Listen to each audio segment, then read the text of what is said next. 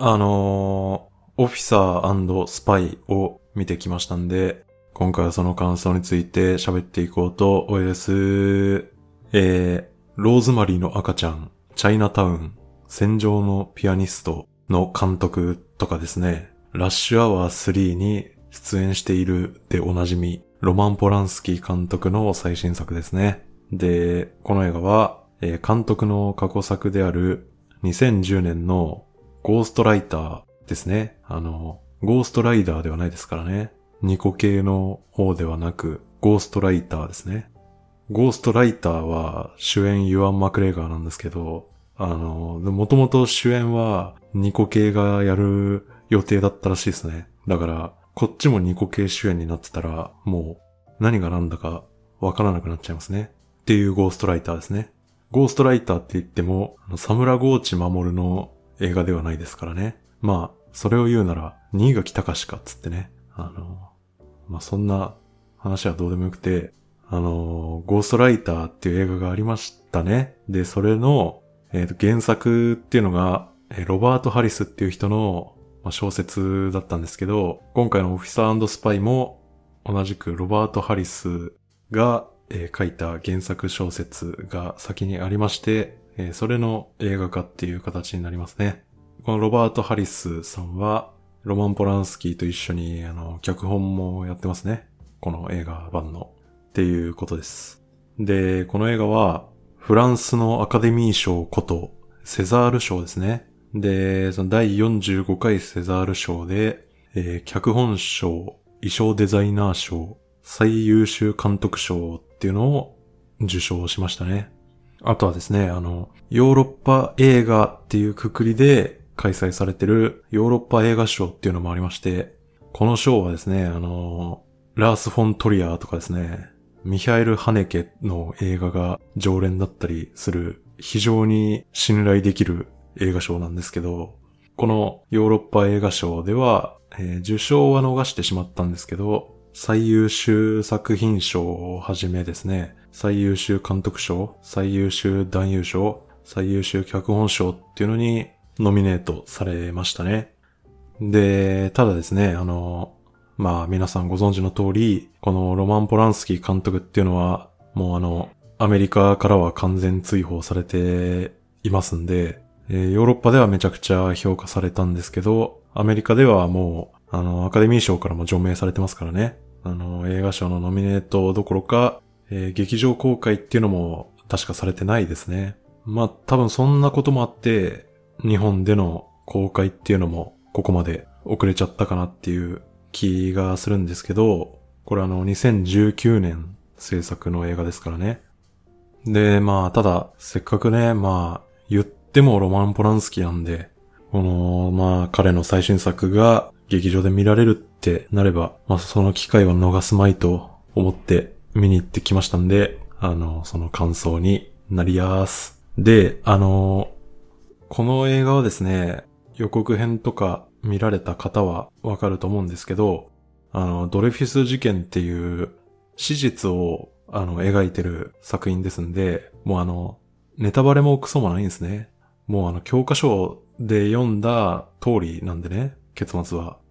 だからもう、ここのとこは、トップガンとね、シン・ウルトラマンとか見に行くのでちょっと忙しいから、オフィススパイはちょっと映画館はいいかなって思ってる方少なくないと思うんですけど、これから喋っていく内容は、もうその教科書とか資料集に書いてある通りのね、内容になっていくんで、映画まだ見てないっていう方でも最後までお聞きいただいて大丈夫だと思いますし、あの、むしろ今後この映画を見るにあたって、その世界史の部分に関して、あの、あらかじめちょっと予習なのか、あの、復習なのか、まあ、人によりますけど、ちょその辺の背景知識を、あの、前もってつけていただいて映画を見るっていう方がむしろいいと思うんで、あの、まだ映画見てない方もぜひお聞きいただければ幸いです。ということで、あの、この映画はちょっと多分多少やっぱり当時のフランスとかヨーロッパの歴史が若干頭に入ってないと、ちょっと飲み込みにくいところとか、わかんないとこあるかなっていう気がしたんで、もうあのー、ちょっとね、あの世界史の振り返りをしていこうと思いますね。で、まあ僕もそうだったんですけど、あの、高校とかで世界史を選択してた方はね、ちょっとね、非常に懐かしい話になるかなと思うんですけど、まあ、あの、当時を思い出しながら、ちょっとその、ヨーロッパ史を思い出していただければと思いますね。で、じゃあ、あの、このドレフス事件当時のフランスを語るにはですね、多分あの、同時代のあのドイツ帝国の動きっていうのを多分把握しておいた方がいいと思うんで、あの、切りよくナポレオン戦争後ぐらいから本当にざっくりですけど、ドレフス事件発生までちょっと追っていきますね。じゃあ、あの、まずは、えー、まあ、ナポレオン戦争っていうのが、1799年から1815年にかけて行われましたね。それがきっかけとなって、そのヨーロッパ中に自由主義とか、あとはナショナリズムですね。この考え方っていうのが、このナポレオン戦争によって広まったので、そこからちょっと話しますね。で、このナポレオン戦争っていうのは、みんな知ってるナポレオン・ボナパルトですね。彼が率いるフランス軍っていうのが、まあ、当時、一瞬そのヨーロッパの大半を征服したんですよね。このナポレオン率いるフランス軍が当時なんでここまで強かったかっていうのは、フランス軍の大半を構成してたのが、フランス国民からなる国民軍だったからっていうふうに言われてるんですね。当時のそのヨーロッパの絶対王政を敷いていた国々が持っていたのは、基本的に傭兵を主体にした軍隊だったんで、まあそうなると、その戦況が不利になったり、その自分が死にそうになると、まあ逃げ出しちゃうんですよね。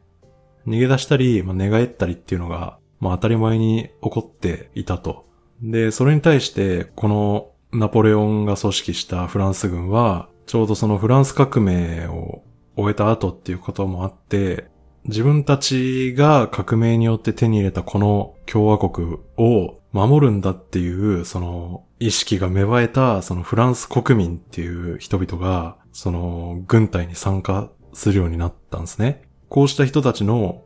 仲間たちのためにみたいな、フランス人のために、フランスっていう自分の国のためにっていう思いで、まあ、死ぬまで戦うわけですよね。この意識っていうのが、そのフランス軍がこのナポレオン戦争の時に非常に強かった要因だったっていうふうに言われてるんですね。だから、このナポレオン戦争を通して、このフランスの自由主義とか、この国家主義的な、その、今までの絶対王政に対する、その革命思想ですね。で、これを目の当たりにした他のヨーロッパ諸国の中にも、ちょっと自分たちもやっぱこの自分たちの民族のための自分たちの国家を作りたいなっていう思いが芽生え、そうしてそのヨーロッパ中にこのナショナリズムが台頭するようになっていったんですね。で、なので実際そのヨーロッパ各国で自由主義運動っていうのが加速しまして、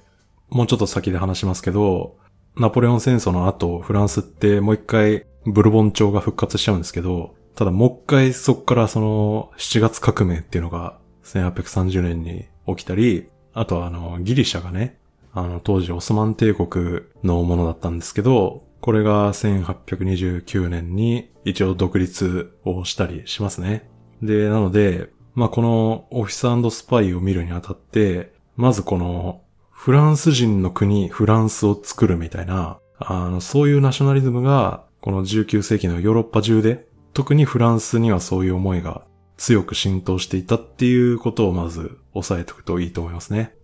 次に、じゃああの、先にドイツの話をしてきますね。で、まあ、こっからめちゃくちゃあの、世界史をね、やってた方懐かしい話になっていくと思うんですけど、このナポレオン戦争が終わって、その各国が集まってですね、あの、ウィーン会議っていうのをやりましたね。その結果、その1815年にウィーン議定書というのが成立しまして、そこであの、これまであった神聖ローマ帝国っつう国が、えー、消滅しまして、オーストリアを名手とする国家連合であるドイツ連邦っていうのが誕生しますね。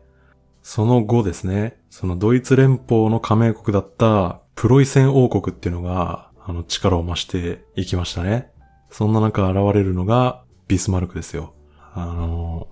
有名なあれですね。現在の問題は演説や多数決によってではなく、鉄と血によってのみ解決されるっていう演説でおなじみ、鉄血政策をビスマルクが展開しまして、プロイセン王国主導によるドイツ統一っていうのを目指してプロイセンが動き出しますね。あの、教科書っぽい話すると、プロイセン王国がドイツを統一しようっていうのを小ドイツ主義って言いましたね。で、これがあの、ドイツ人だけのドイツにするんだっていう考えですね。で、一方その、オーストリア中心で、あの、もうちょっと、その、北イタリアとか、あとハンガリーなんかも含んだ範囲でドイツを統一するっていう考えが大ドイツ主義っていう呼び方でありましたね。で、まあこのビスマルクもね、うん、なんで鉄血政策なんてもんを打ち出すかといえば、やっぱこの頃のドイツってややこしくて、ドイツ連邦っていうのはオーストリアが名手で存在してたんですけど、ただ別でね、あの、ドイツ関税同盟っていうのもありまして、そっちはプロイセン中心だったんですよね。だからその政治的にはオーストリアが主導権持ってるけど、経済的にはプロイセンが主導権握ってるみたいな、いう状況だったんで、で、かつですね、あのー、ナポレオン戦争前は、その神聖ローマ帝国からの流れがあるんで、プロイセンが何もせずにいると、そのまま順当に行くと、オーストリアがドイツを統一する流れになっちゃうのは明白だったんで、そこでやっぱビスマルクが、プロイセンがね、ドイツを統一したいけど、まあそれやるためにはもう、もうやっぱ徹底的に武力しかねえなっていう、力こそパワーだっていうね。やっぱそういう考えのもと、彼はね、もう、鉄血政策っていうのを展開して、まあ、ガンガン喧嘩吹っかけるんですよね。で、そのビスマルクの政策で代表的な戦争の一つが、まず、1866年の不王戦争ですね。プロイセン VS オーストリアですね。で、プロイセンはこの戦争に勝利しまして、無事にドイツ連邦っていうのが解体されますね。で、そこからオーストリアを排除したプロイセンを中心とする北ドイツ連邦っていうのが出来上がりますね。もうドイツ統一一気に近づくんですよね。で、このプロイセン・オーストリア戦争を経て、で、決定的だったのが、1870年から、まあ、71年に起きた不仏戦争ですね。プロイセン・フランス戦争ですけども、で、この戦争はもう、当時、あの、スペインの王位継承問題っていうのがありましてね。スペインっていうのは当時ブルボン家が王様やってたんで、あの、フランスと仲良かったんですね。で、なんですけど、ちょうどその王様が変わるぞってなったんで、そこにプロイセンが食い込んできてですね、ホーエン・ツォレルン家っていう王地の人をスペインの王様に据えようと動くんですね。スペインの王様がそのドイツ系になっちゃうと、フランスっていうのはドイツ勢力に挟まれちゃいますから、それだけは避けたいということで、あの、フランスはプロイセンに、ちょっとスペインの王様は、あの、うちの門にさせてくんねえかっていうことを、あの、頼みに行ったらですね、それをもうビスマルクにううまいこと利用されちゃいまして、プロイセンがですね、あの、フランスがもううちの国王にめちゃくちゃ失礼な態度で、なんか、スペインの次の王について言ってきたわ、みたいなことを、まあ発表しまして。で、もう、ドイツ国民は、フランスムカつくな、みたいな。何無礼な態度で来てんだよ、みたいな形で、怒りを煽り、一方フランスも、それを聞いて、あの、全くそんなことはしてないのに、とんだ侮辱だっつって、プロイセンなんか潰してしまえという風に、まあ、フランスがうまいことビスマルクの挑発に乗っかってしまい、っていうのが、あの、エムス電報事件っていう必ず教科書に載ってるやつですけど、あの、それがあって、まあまんまとプロイセンとフランスが戦争しちゃうと。まあやっぱりここでもプロイセンが勝ってしまい、で、この戦争でフランスっていうのが、まあ、徹底的にボコられるんですね。まずはあの、不仏戦争が終わることになったセダンの戦いっていうのが1870年にありまして、で、この戦いでフランス軍は全面降伏することになり、えー、当時皇帝だったナポレオン3世っていうのが捕虜になっちゃいますね。で、その翌年、まあついにプロイセンの思惑通りドイツ帝国っていうのが誕生しますね。で、するんですけど、誕生したそのドイツ皇帝の戴冠式っていうのを、まあなんとベルサイユ宮殿でやってしまうということで、まあフランスにとっては、まあ悲しいことになりましたね。で、この不仏戦争といえばですけど、フランクフルト講和条約っていうのを結びまして、で、その結果、あれですね。アルザス・ロレーヌ地方ですね。鉄鉱石と石炭がよく取れる場所なんですけど、そこを、まあ、フランスから割譲させるということで、まあ、フランスがもうボロボロになってしまうと。っていうことがあり、不仏戦争以降ですね、そのフランスっていうのは、ドイツに対して、まあ本当に強い像を持っているっていうことも、この19世紀後半のフランスを見る上で重要なポイントだと思いますね。で、じゃあ続いて、フランスの国内情勢ですね。もう一回ナポレオン戦争後まで戻りますと、えー、先ほども言った通り、ナポレオン戦争の後、ウィーン会議っていうのが開かれますね。で、あの、その時ですね、ナポレオン戦争によって、そのヨーロッパ中の国民に、あの、その自由主義とか、その国家主義っていう概念が広まっちゃったんで、そうした概念っていうのは、今その国を治めてる王様たちにとっては、まあ脅威なわけですよね。だから、そうした考えを封じ込めたいっていう、あの、保守反動っていうのが起こるんですね。そこで率先して動いたのがフランスだったんですね。このウィーン会議でのフランスっていうのは、まあ言ったら一番責任が重いわけですよ。もうヨーロッパを征服しかけましたからね。で、なんですけど、その責任から少しでも逃れたいフランスはですね、実はそのフランスってのも、こういったね、革命とか、あとはもう、ナポレオンがね、悪いんだっていう、そのフランスは革命とかナポレオンに翻弄された被害者なんですよっていう風に言ってですね。で、その、フランス革命前のヨーロッパに戻そうっていう風な主張を展開したんですね。で、それがあの、政党主義っていうやつですね。それがあって、フランスでは、このウィーン会議の結果、ブルボン王朝が復活するんですね。復活するんですけど、でもまあ国民にしてみれば、せっかく革命したのに、また革命前の状況に逆戻りするなんて嫌に決まってんだろうってことで、まあ早速その王様への反発っていうのが、まあどんどん強まりますね。この辺は本当にあの細かくて、僕も今回、あの、この辺に関しては追うのをやめてしまったんで、詳しくは教科書読んでほしいんですけど、まああの、7月革命とかね、2月革命とか、まあ革命めっちゃやるわけですよね。で、まあいろいろあって、最終的に一瞬だけそのいわゆる第二共和制っていうのが実現しまして、その時国民投票によって、えー、大統領に選ばれたルイ・ナポレオンっていう人がね、いまして。で、その人が、まああまりの人気を獲得してですね、あの、ナポレオン三世というね、名前で皇帝に即位しちゃいますね。で、これがあの、第二帝政っていうの、いうやつで、えー、1852年ですね。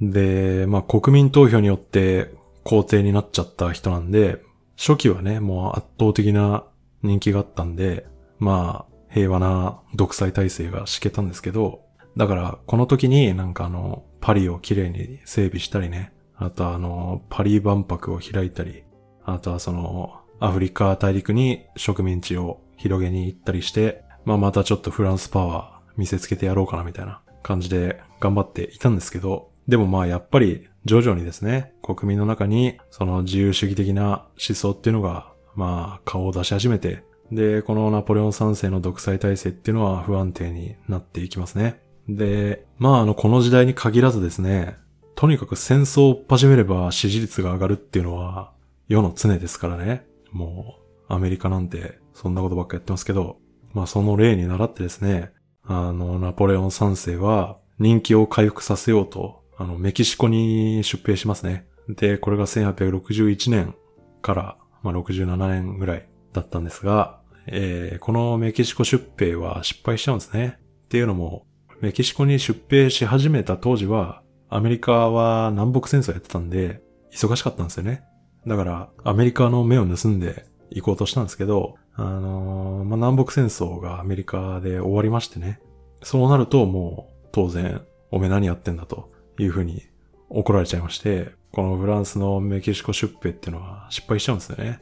そのおかげで、まあ人気取りのために始めたはずが、むしろ人気を下げてしまったと。ナポレオン三世としては、これは困ったと。ちょっともう後に引けないぞってなってきたところにですね、先ほど話してきたプロイセンがですね、ドイツ統一のためにちょっと動いてるということになってましたんで、やはり人気を取り戻すために、そのナポレオン・ボナパルト時代のフランスを国民に思い出させたいナポレオン三世はですね、このプロイセンが進めていたドイツ統一っていうのをもう絶対阻止しますっていうね、いう方針を打ち出しちゃうんですね。で、まあそれを聞いたビスマルクはもうしめしめと、もうこれはナポレオン三世ちょっと一発やるかっていうことで、あの、先ほど言ったエムス電報事件ですね。あれでもうフランスを思いっきり挑発して、で、フランスもこうしたちょっと半ば追い詰められた状況だったんで、このビスマルクの挑発にまんまと乗ってしまって、不仏戦争に入っちゃうんですね。で、先ほど言った通り、フランスが負けましたね。ナポレオン三世が捕虜になって、アルザス、ロレーヌ地方が分取られるということで、で、しかもフランスの隣についにドイツ帝国が誕生してしまい、フランスの第二帝政は終わり、フランスの第三共和制っていうのが始まりますね。まあ、同じ結論なんですけど、不仏戦争の敗北によってフランスはドイツに対して強い恨みを持っているというわけですね。で、それも踏まえまして、今度はこの不仏戦争以降ですね。不仏戦争に敗れたフランスは、まあ、第三共和制っていうのが始まるわけですけど、その国内でですね、もう王政には戻りたくないぞって考える、まあ、左翼の共和派っていうのと、あとはもう、絶対ドイツに復讐したいっていう風に考える右翼の応答派っていう、この二大勢力に、まあ、パックリ分かれまして、これがまあ対立してるんですね。この対立がなかなか激しくてですね。で、この第三共和制の時に、第三共和制憲法っていうのが制定されるんですけど、その制定のされ方っていうのも、反対派とわずか一票差で勝ったみたいなね。それぐらいもうばっくり分かれていて、で、あとは、ブーランジェ将軍っていうのがいまして、で、この人を中心に、その応答派によるクーデター未遂っていうのが起きたりしましたね。これがあの、いわゆるブーランジェ事件ってやつですけど、あそんなこともあってですね、その、このフランス国内は、まあ、めちゃめちゃ混乱していて、国民がとにかくもう真っ二つに分断されているっていう状況だったんですね。っていうのと、ここまでちょっと触れてこれなかったですけど、もう一個留意しておきたいのは、カトリック教会の存在ですね。当時のフランスはまだあの、政教分離っていうのが行われていないですね。むしろこのドレフィス事件があって、政教分離法っていうのが制定されますんでね。だからまあゴリゴリ政治に介入していたんですね。で、ただあの、まあ一応そのフランス革命っていうのが1789年から1795年ぐらいにかけてありまして、で、このフランス革命以降はカトリック教会っていうのはその自由主義思想の広まりっていうのもあって、その政治的な影響力っていうのはかなり失いつつあったんですね。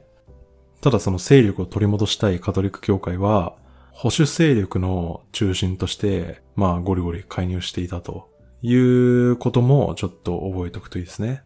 なので、あのー、まあ今振り返ってきた歴史をざっくりまとめますと、この後、いよいよ勃発するドレフス事件を見るときには、まず、フランス人の国フランスを作る的なナショナリズムの概念が、まあ、ヨーロッパ中に、特にフランスには浸透していたっていうことと、あとフランス人はもうめちゃくちゃドイツを恨んでいるっていうこと。あとは、フランスの国民は共和派と応答派っていう二大勢力に真っ二つに分断していて、激しく対立しているっていうこと。で、保守派の中心にはカトリック教会がいるっていう、この辺の情勢を頭に入れておくと、このオフィサースパイの中で起きる出来事に関しては、だいぶ飲み込みやすいというか、まあまあそうなるよね的な感じで見られるんじゃないかと思います。っていうことで、長くなったんですけど、いよいよこの映画が描くドレフィス事件の、まあ、勃発ですね。で、この事件は、アルザスのユダヤ人織物業者出身のドレフィス隊っていうのがいまして、で、まあこの人が、そのフランス軍の軍事機密をドイツに流しているスパイだとして、1894年に反逆罪で有罪判決を受けますね。で、まあまずこの時、そのドレフィス隊がユダヤ人だからっていう理由だけで、あまりにあっさり、もうこいつがスパイだと断定してしまった背景っていうのは、今言ってきたような、その何十年とね、フランス国内に浸透してきたナショナリズム。で、あとはその当時、東ヨーロッパからそのユダヤ系移民っていうのが、まあ、だんだんちょっと増えてきたっていう時期でもあったことが重なって、その、まあ多くのフランス人が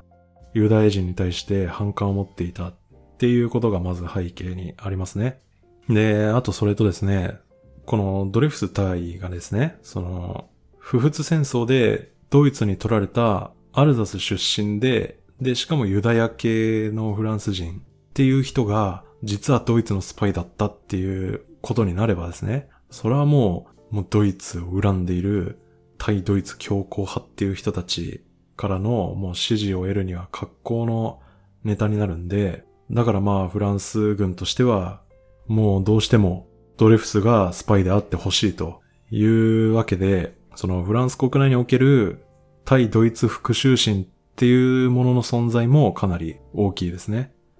で、まあ、ちなみにっていうことでちょっと話取れるんですけど、有罪判決を受けたドレフスが悪魔島っていう島に送られますけど、あの島ってあの、あれですよね。かの有名な1973年のパピオンという映画でですね、スティーブ・マックイーン演じるパピオンが脱獄したとされていることで有名な監獄ですね。まさにあのパピオンの舞台になった島ですね。で、パピオンっていう話は、あのアンリ・シャリエールっていう人が実体験をもとに書いた話っていうことになってるんですけど、でもなんかどうやらこのアンリ・シャリエルは悪魔島に行ってないっぽいみたいな話が有力らしいですね。まあでもあの、この悪魔島から脱獄に成功した人っていうのは、歴史上数人はいるらしいですね。っていう話です。で、このね、アンリ・シャリエルの実体験っていうのは、ちょっと嘘っぽいんですけど、ただあの、パピオンっていう映画自体は、あの、めちゃくちゃいいんでね、あの、非常におすすめですね。このパピオンは、あの、2017年にですね、チャーリー・ハナムとラミ・マレックのコンビによってリメイクされてるんですけど、でもあの、おすすめなのはやっぱり、スティーブ・マックインとダスティン・ホフマンコンビの、この1973年版なんでね、見たことないっていう方はぜひあの、スティーブ・マックイン版をね、見ていただきたいと思うんですけども、まあまあ、それはいいとして、話を戻しますとですね、フランス軍がもうあまりにあっさりドレフスをスパイだともう断定してしまうっていう光景についで、この映画で描かれたそのドレフス事件の印象的な光景の一つっていうと、エミール・ゾラの下りですね。あの、このエミール・ゾラっていう作家がですね、あの、これも必ず教科書に載ってますけど、あの、私は弾劾するっていう記事をですね、新聞に発表するんですけども、それを発表した時に湧き起こった民衆の反応ですね。で、まあめちゃくちゃ暴動みたいになってましたけど、で、この映画だけ見ると、一般国民たちの描写っていうのはちょっと薄めなので、ゾラがフランス軍を徹底的に批判した時に、なんでそのゾラにばっかり、その怒りが向いてるんだっていうね、風に、ちょっと見えちゃう気がするんですけど、これはやっぱり、あのような激しい反応になっちゃう背景っていうのは、まあまず、その国民が共和派と応答派に真っ二つに分かれていて、かなり激しい対立になっているっていうことと、あとは、あの、政治的影響力を強めたいと考えているカトリック教会がまあフランス軍を当時全面的に支持していて、同時にその反ユダヤ主義っていうのを、まあ非常に強く煽っていたっていうこともあって、まあ、民衆はフランス軍ではなく、ゾラの方を批判するという状況になっちゃったっていうことですね。で、まあ一応その映画では描かれていなかった、その教科書的なドレフィス事件のその後っていうとこまで一応言っとくと、フランスではこの事件をきっかけに、いまいちその勢力として一体化できてなかった共和派っていう人たちが、もうこの過激な右派勢力に対抗するために、あの、政党を作りますね。それがあの、急進社会党っていうやつですね。で、あとはこれまで政党を持ってなかった、その社会主義者の人たちですね。この人たちも政党を作りまして、フランス社会党っていうのが結成されますね。で、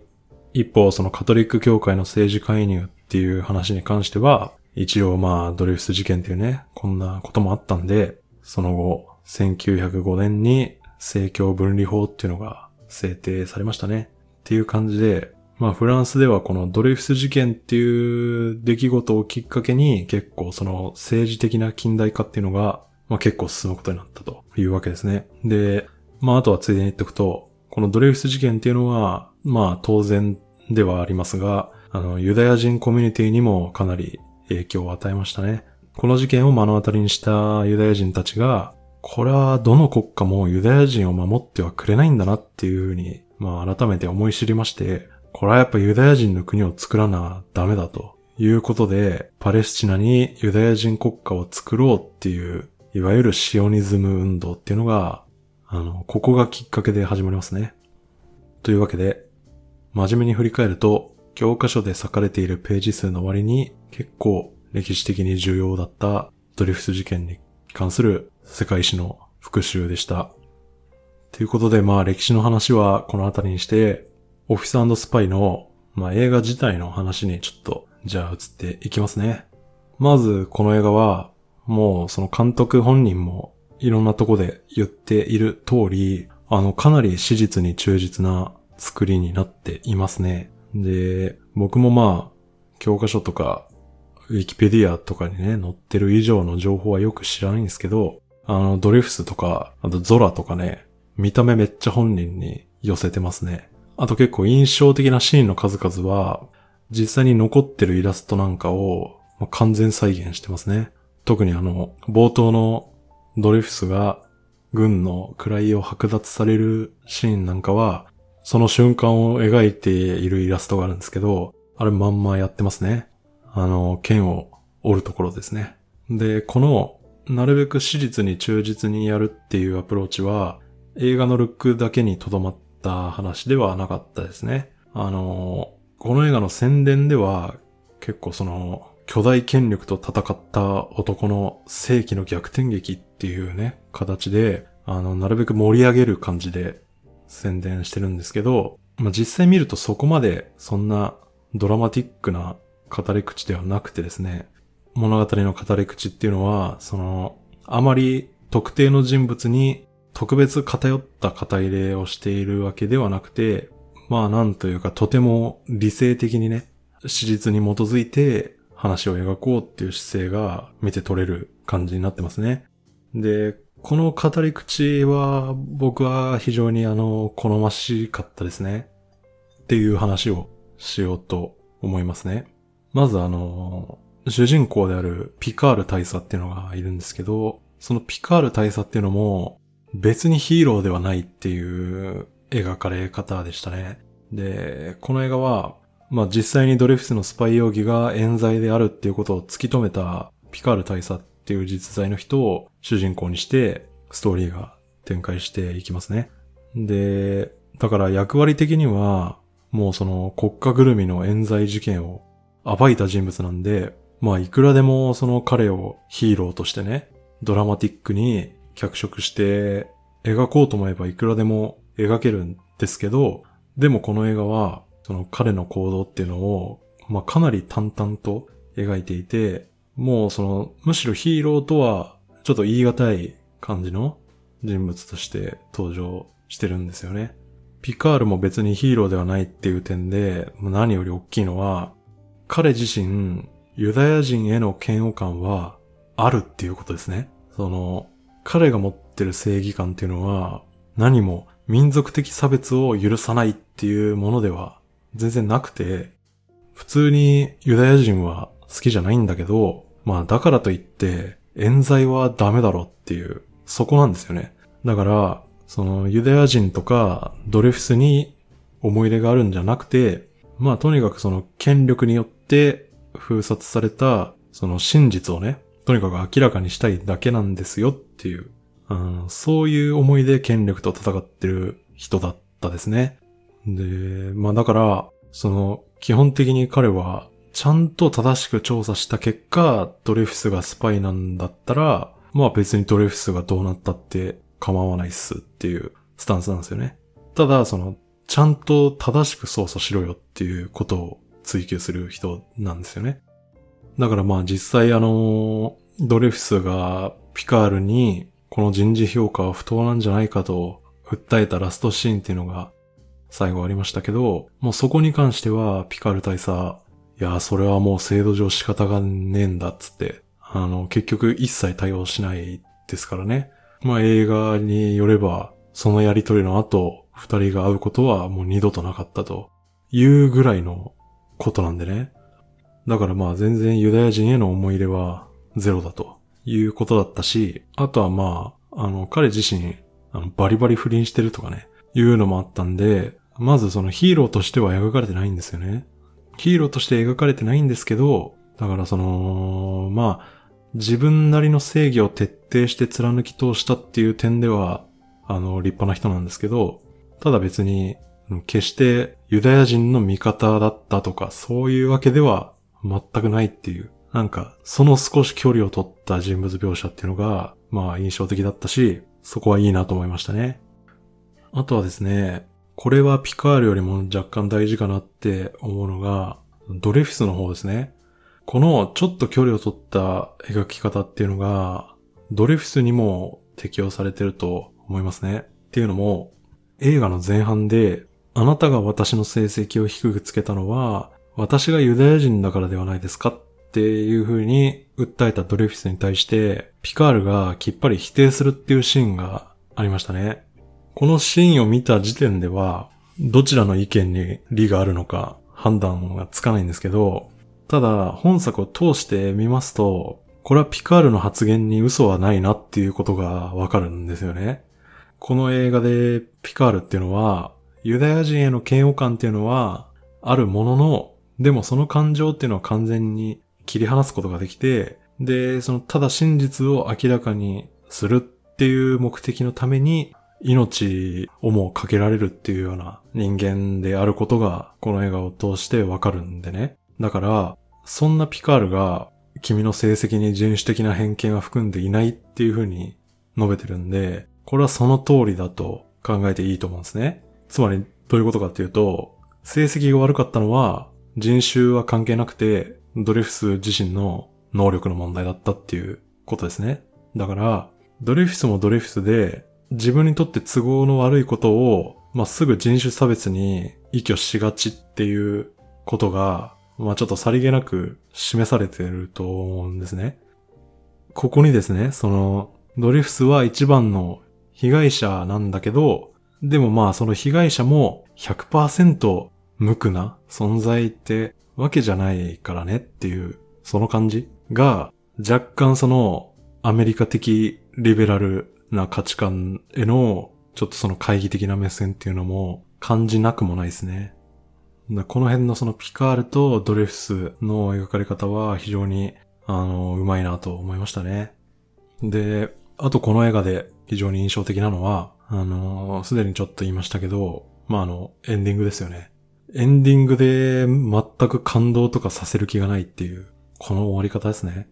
ドレフス事件は、史実自体が、なんか、歯切れの悪い顛末なんで仕方ないんですけど、もうこの映画は、その、ドレフスがついに無罪を勝ち取ったっていう瞬間はテロップで終わらせるんですよね。で、しかもその映画のラストシーンは制度の改善を求めたドレフスに対してピカールは一切手を差し伸べず、その後彼らが会うことは二度となかったっていう、あっさりしたテロップで終わっちゃうっていう。だからまあ、この、あえて観客を感動させないエンディングっていうのも、ピカールとか、ドリフスの描き方と同じく、このドリフス事件を使って、まあもう大々的に政治的メッセージを主張してやろうっていうことよりも、まあそのもう端的に史実を明らかにしますっていうね。なんかその姿勢の現れでしょうね。だから、まあ強いて言えばその、この映画を通して今ドリフス事件をみんなに振り返ってもらうっていう、そのことがまあある意味政治的メッセージになっているっていう、そういう作りなのが良かったと思います。で、えっ、ー、と、あとは、先ほどあの、この映画はどの人物にも肩入れしてないっていう風に言ったんですけど、まあ、ただ若干唯一ちょっと肩入れしてると思われる人がいて、それがエミール・ゾラなんですよね。で、今言ったようにこの映画のエンディングに感動っていうのはもうなくてですね。じゃあこの映画のどこで一番カタルシスを得られるかっていうと、この映画の現代にもなっているように、このゾラが私は弾劾するっていう記事を発表したシークエンスですね。まあ、ここが一番カタルシスを得られるところになってるわけですよ。この映画全体において、唯一肩入れしていると思われる人物っていうのが、物語の主役であるピカールとか、ドレフスたち軍人ではなく、作家であるゾラっていうね。だからこの物語とかアートをこう重要視するみたいな構えっていうのは、まあ、全体として淡々と史実を明らかにしていくっていうこの映画の語り口において、まあ、一番作家性が出てる部分かなと思いますね。だから、このゾラが、まあ、一番ヒーローっぽくなってるっていう部分で言うと、やっぱり、なんというかその、監督の過去作で言うね、最初に名前出したゴーストライターとか、あと前作の告白小説、その結末なんかは、作家を主人公にしたりしたわけですよ。まあ、それよりも思い出すのは、2002年の戦場のピアニストですね。まあ、同じく、その歴史もので、実話もので、で、その戦場のピアニストも音楽家が主人公なんですよね。戦争映画なのに。っていうこのアプローチを、あの、思い出す部分ですね。この映画のゾラが。っていうことで、ゾラの存在も非常に印象的でしたね。っていう映画がオフィサースパイだったんですけど、やっぱりですね、あの、この事件が今映画化されたっていうことは、やっぱ非常に大きな意味があると思いますね。で、さっきちょっと言ったように、この映画自体が、まあ、声高に何か政治的メッセージを主張してるっていうわけじゃなくて、どちらかというと、やっぱりその、この事件の映画を、まあ、今作ったっていう、その事実が持ってる意味みたいな、あのそこにちょっと大きな意味が生じてると思いますね。で、まあなぜかといえば、このドリフス事件を今見ることで、まあフランスに限らずですね、もう世界中の多くの国で、もちろん日本だってね、この映画が描く19世紀のフランスっていうものと、今が、これは大差ないぞっていうね、場合によっては、もっとひどいかもしれんぞっていう状況にあることを、まあ改めて思い知ることができるんですよね。で、そこはやっぱね、ここ最近政治の話ばっかりでね、恐縮なんですけど、でもやっぱね、まあ、この映画見たらさすがに考えざるを得ないんじゃないかなっていうことなんで、まあ相変わらずちょっとその話してしまうんですけど、まあ、このドレス事件がまあ、どれだけ今に通じてるかっていうね、話をちょっとだけするんですけど、まあ、まずこの映画の舞台になっているフランスの今ですね。ちょうどあの、2022年4月にフランスでは大統領選が行われましたね。で、結果としてはあの、マクロン大統領が勝利して続投っていうことになったんですけど、ただ一方でその対立候補だった国民連合のね、ルペンさんっていうのが、まあ結果はもうちょいマクロンの方が票を取ってたんですけど、一時はこのルペンが勝っちゃうんじゃないかみたいな予想が出るくらいルペン候補が人気を集めてるっていう現実があるんですね。このルペン氏率いる国民連合っていうのは、まあ日本では結構その極右政党っていう風に報道されてましたね。まあちょっと極右っていうのは言い過ぎかもしれないんですけど、まあでもやっぱ非常に保守的な政党なんですよね。フランスはまだ EU に入ってますけど、EU 法よりもフランス法を優越させて輸出入とかするよみたいな主張とか、あと特に移民問題に関してはね、血統主義に基づく自国民優先原則っていうのを、まあ、大々的に打ち出してるんですよね。だから、まあまさにそのフランス版トランプみたいなことを実際言われてましたけど、でもやっぱ本当にそんな感じで、そのアメリカでトランプ大統領が爆誕した時のような流れっていうのが、アメリカよりずっとその社会民主主義的だったはずのヨーロッパのフランスっていう国で、まあそれが着実に進行しているっていう現実が今ありますからね。19世紀と同じように、もうね、右と左は激しく対立すると。で、あとやっぱり見ておきたいのは、この映画を劇場公開していないアメリカですね。アメリカは、ちょっと今本当にやばいですよね。19世紀のフランスが行っていたこのユダヤ人排斥と、引けを取らない人種問題の深刻化っぷりですよね。で、特に今重大なのは、その無差別銃乱射事件ですよね。これがもう多発なんですよね。まあ英語では無差別銃乱射事件っていうのはマスシューティングって呼ばれてますけど、一応このマスシューティングの定義っていうのは、なんか明確には決まってないっぽいんですけど、一応まあ有力なのは、その同じ時間と同じ場所において4回以上の銃撃をやったらそれはマスシューティングっていう風に報じられるみたいなんですけど、で、まああの、ウィキペディアとかね、見てもらえばすぐ出るんですけど、この2022年入って、このマスシューティングがですね、ほぼ毎日どっかで起きてるんですよね。特にこの5月末から6月入ったぐらいの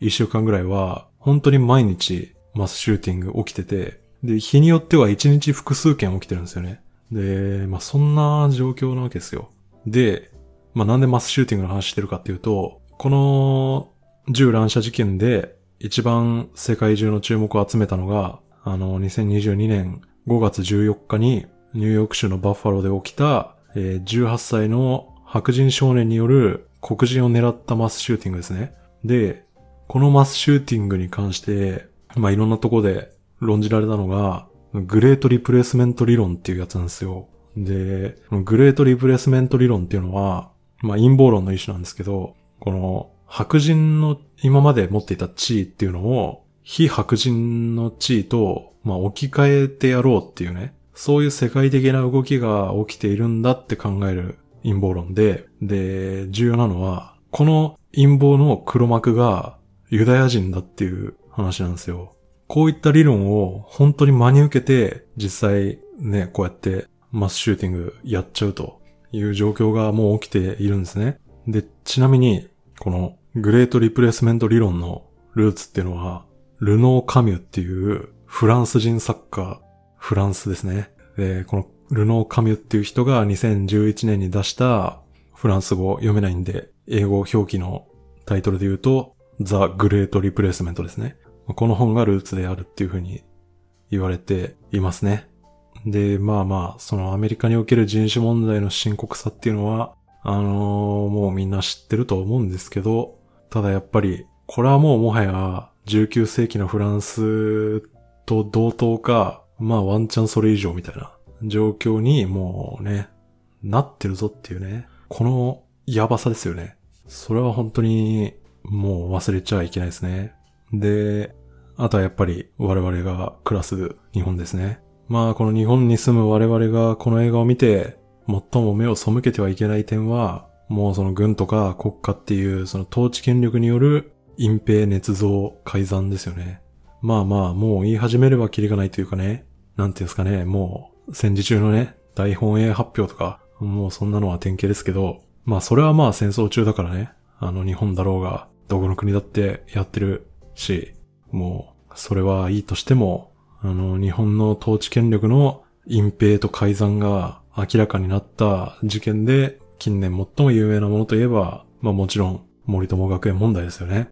これはね、もう冤罪事件ではないですけど、そのドレフス事件みたいに、この事件に関わった人の中でね、死人が出ちゃったっていう、そういう結果とか、まあ似てますからね。ね、もうあの、有名な答弁ですよ。あの、私は妻が関係していたということになれば、まさに私は、それはもう間違いなく、総理大臣も国会議員も辞めるということは、はっきり申し上げておきたいっていうふうにね、言った安倍元首相が、まあその後、あのー、散々ね、あの、妻の昭恵さんが、まあゴリゴリに関わったっていうね、あの、証拠がたくさん出たにもかかわらず、まあ、あの、今も国会議員をね、やっておられるのが、まあ今の日本の政治なんですけど、まあまあ、それはね、まあいいとして良くないですけど、あの、あとはですね、捏造っていうのも日本はありますね。まあパッと思いつくのは、袴田事件っていうね、あの、被告に死刑が確定したんですけど、でもこれは冤罪の確率が極めて高いぞっていう事件で、あの、捏造ありますね。この事件で少なくとも容疑者の供述の捏造っていうのは発覚してますね。あと、これはまあ、検察は今でも否定してるんですけど、その有罪判決の決め手になった衣服の証拠品っていうのもね、これはもう捏造の可能性がかなり高いっていう風に指摘されてるんですけど、まあ、検察は否定してるという話もね、ありますから、まあこんな感じで、その19世紀のフランスで行われていたような隠蔽、捏造、改ざんは、まあ日本でも、まあゴリゴリ現在進行形で行われていますということもやっぱり、あの、覚えておかないといけないです。で、日本の場合、まあもうちょっとまずいかなって思うのは、あの、ドレフス事件で言えば、ゾラのね、公開質問状っていうのを掲載したオーロール氏。で、あとアメリカで言えば、大統領の陰謀って映画ありましたけど、あの、ウォーターゲート事件を暴いたワシントンポストみたいにね、国家権力が暴走した時に、それを暴くっていう、そのジャーナリズムの本義っていうのを、あの、日本のメディア、特にマスメディアが、それを貫徹するっていうのが、まあ、極めて困難な、もう仕組みになっちゃってるっていうところは、まずいですね。で、まあそういう仕組みの一つが、あの、記者クラブ制度っていうね、有名なやつがありますけど、あの、まあこの辺は、ちょっとね、またの機会ってことで置いときますけど、まああの、まとめるとですね、このオフィススパイっていう映画が描いたような、その国家規模のね、権力の暴走っていうのは、ヨーロッパとはかけ離れた場所にある日本でだって、まあ今もね、我々の目の前で日々起きているんだっていうね、ことを改めて頭に入れる必要があるっていうことですね。っていう点で、やっぱりこのオフィススパイの物語っていうのは、昔話でも何でもないし、遠い異国で起きた事件っていうね、ことでは全くないっていう。そこはもう間違いないんで、やっぱりもう日本人だって、この映画をまあ見ていくべきですね。っていうことで、えー、最後にですね、じゃああの、この映画を語る上で、ちょっと避けては通れない話題について最後触れて終わりにしようかなと思います。っていうのはもちろん、この映画を監督したロマン・ポランスキー監督っていう人についてですね。今更改めて紹介するまでもないと思うんですけど、一応まあ言っておくと、彼はその1977年に当時13歳だった少女へ淫行に及んだ権利をかけられまして、で、逮捕されて、えー、有罪判決を受けたんですよね。で、有罪判決を受けたものの、えー、その後の釈放中にえー、アメリカを脱出しまして、その後はもうフランスで市民権を取って、えー、主にフランスで映画作家として活動を続けていますね。で、この国外脱出以降はですね、一応2002年の戦場のピアニストでアカデミー監督賞をね、受賞したりね、式には欠席してますけど、とかあったんですけど、ただまあその後今言った件とはまた別で、彼の被害者だっていう風に訴える女性からの告発があったり、あとは、まあアメリカで起こった MeToo ムーブメントですね。あれの影響もあって、2018年には映画芸術科学アカデミーから除名されて、で、まあ、もうアメリカ映画界からは完全に追放されましたね。なのでまあ最初に言った通り、今回のオフィススパイっていうのもアメリカでは劇場公開されていないはずですね。で、なんですけど、えー、一方ヨーロッパでは、これも最初に言った通り、複数の映画賞でノミネートされて、セザール賞では、まあ賞を受賞したりですね、してるんで、まあなんというかその、アメリカよりも作者本人の行動や人間性っていうものと、その人が作る作品っていうものとを切り離して考えるっていう価値観が、ヨーロッパは顕著だなっていうことは、まあ見て取れますね。っていうことなんですけど、で、この扱いの差に関して、あの、ここでそのどっちが正しいっていうふうに言う気はないんですけど、ただ、一つ言えるのは、アメリカ的価値観が絶対的な標準っていうわけではないよっていうことは、この差から、あの、言ってもいいんじゃないですかね。で、特に日本は、あの、まあ、傾向としてね、アメリカ的リベラルの価値観っていうのをアップデートっつってね、まあ、ちょっと、ちょっと無条件気味に取り入れがちな節がありますね。で、これって別に世界中で当たり前のことっていうわけじゃなくて、ヨーロッパとかで言うと、まあ、必ずしもそうはなってないんですね。で、それが最も顕著だった例で言うと、ご存知の方多いと思いますけど、あの、フランスのルモンド紙っていう新聞がね、掲載したアメリカの MeToo 運動に対して異議を唱える公開書簡ですね。で、この公開書簡には、あの名女優、カトリーヌ・ドヌーブが、まあ署名しており、で、まあ彼女をはじめ、約100名のその女性がね、MeToo 運動に抗議の、まあ、署名をしたということで話題になりましたね。この公開書簡では、ロマン・ポランスキーの件も、まあ、若干触れられていましたね。まあ、ざっくりだけその内容の話しとくと、まあ、彼女たち曰くですね、MeToo とか、あとはタイムズアップ運動なんてのもありましたけど、ああいった運動こそが、むしろ女性をその男性支配における永遠の犠牲者っていうポジションに落とし込んでるんだと。あとはその、まあ、強姦とかはもう犯罪だし、セクハラっていうのもなくしていかなきゃいけないんだけども、だからといって男性とか男性の性的欲求っていうものを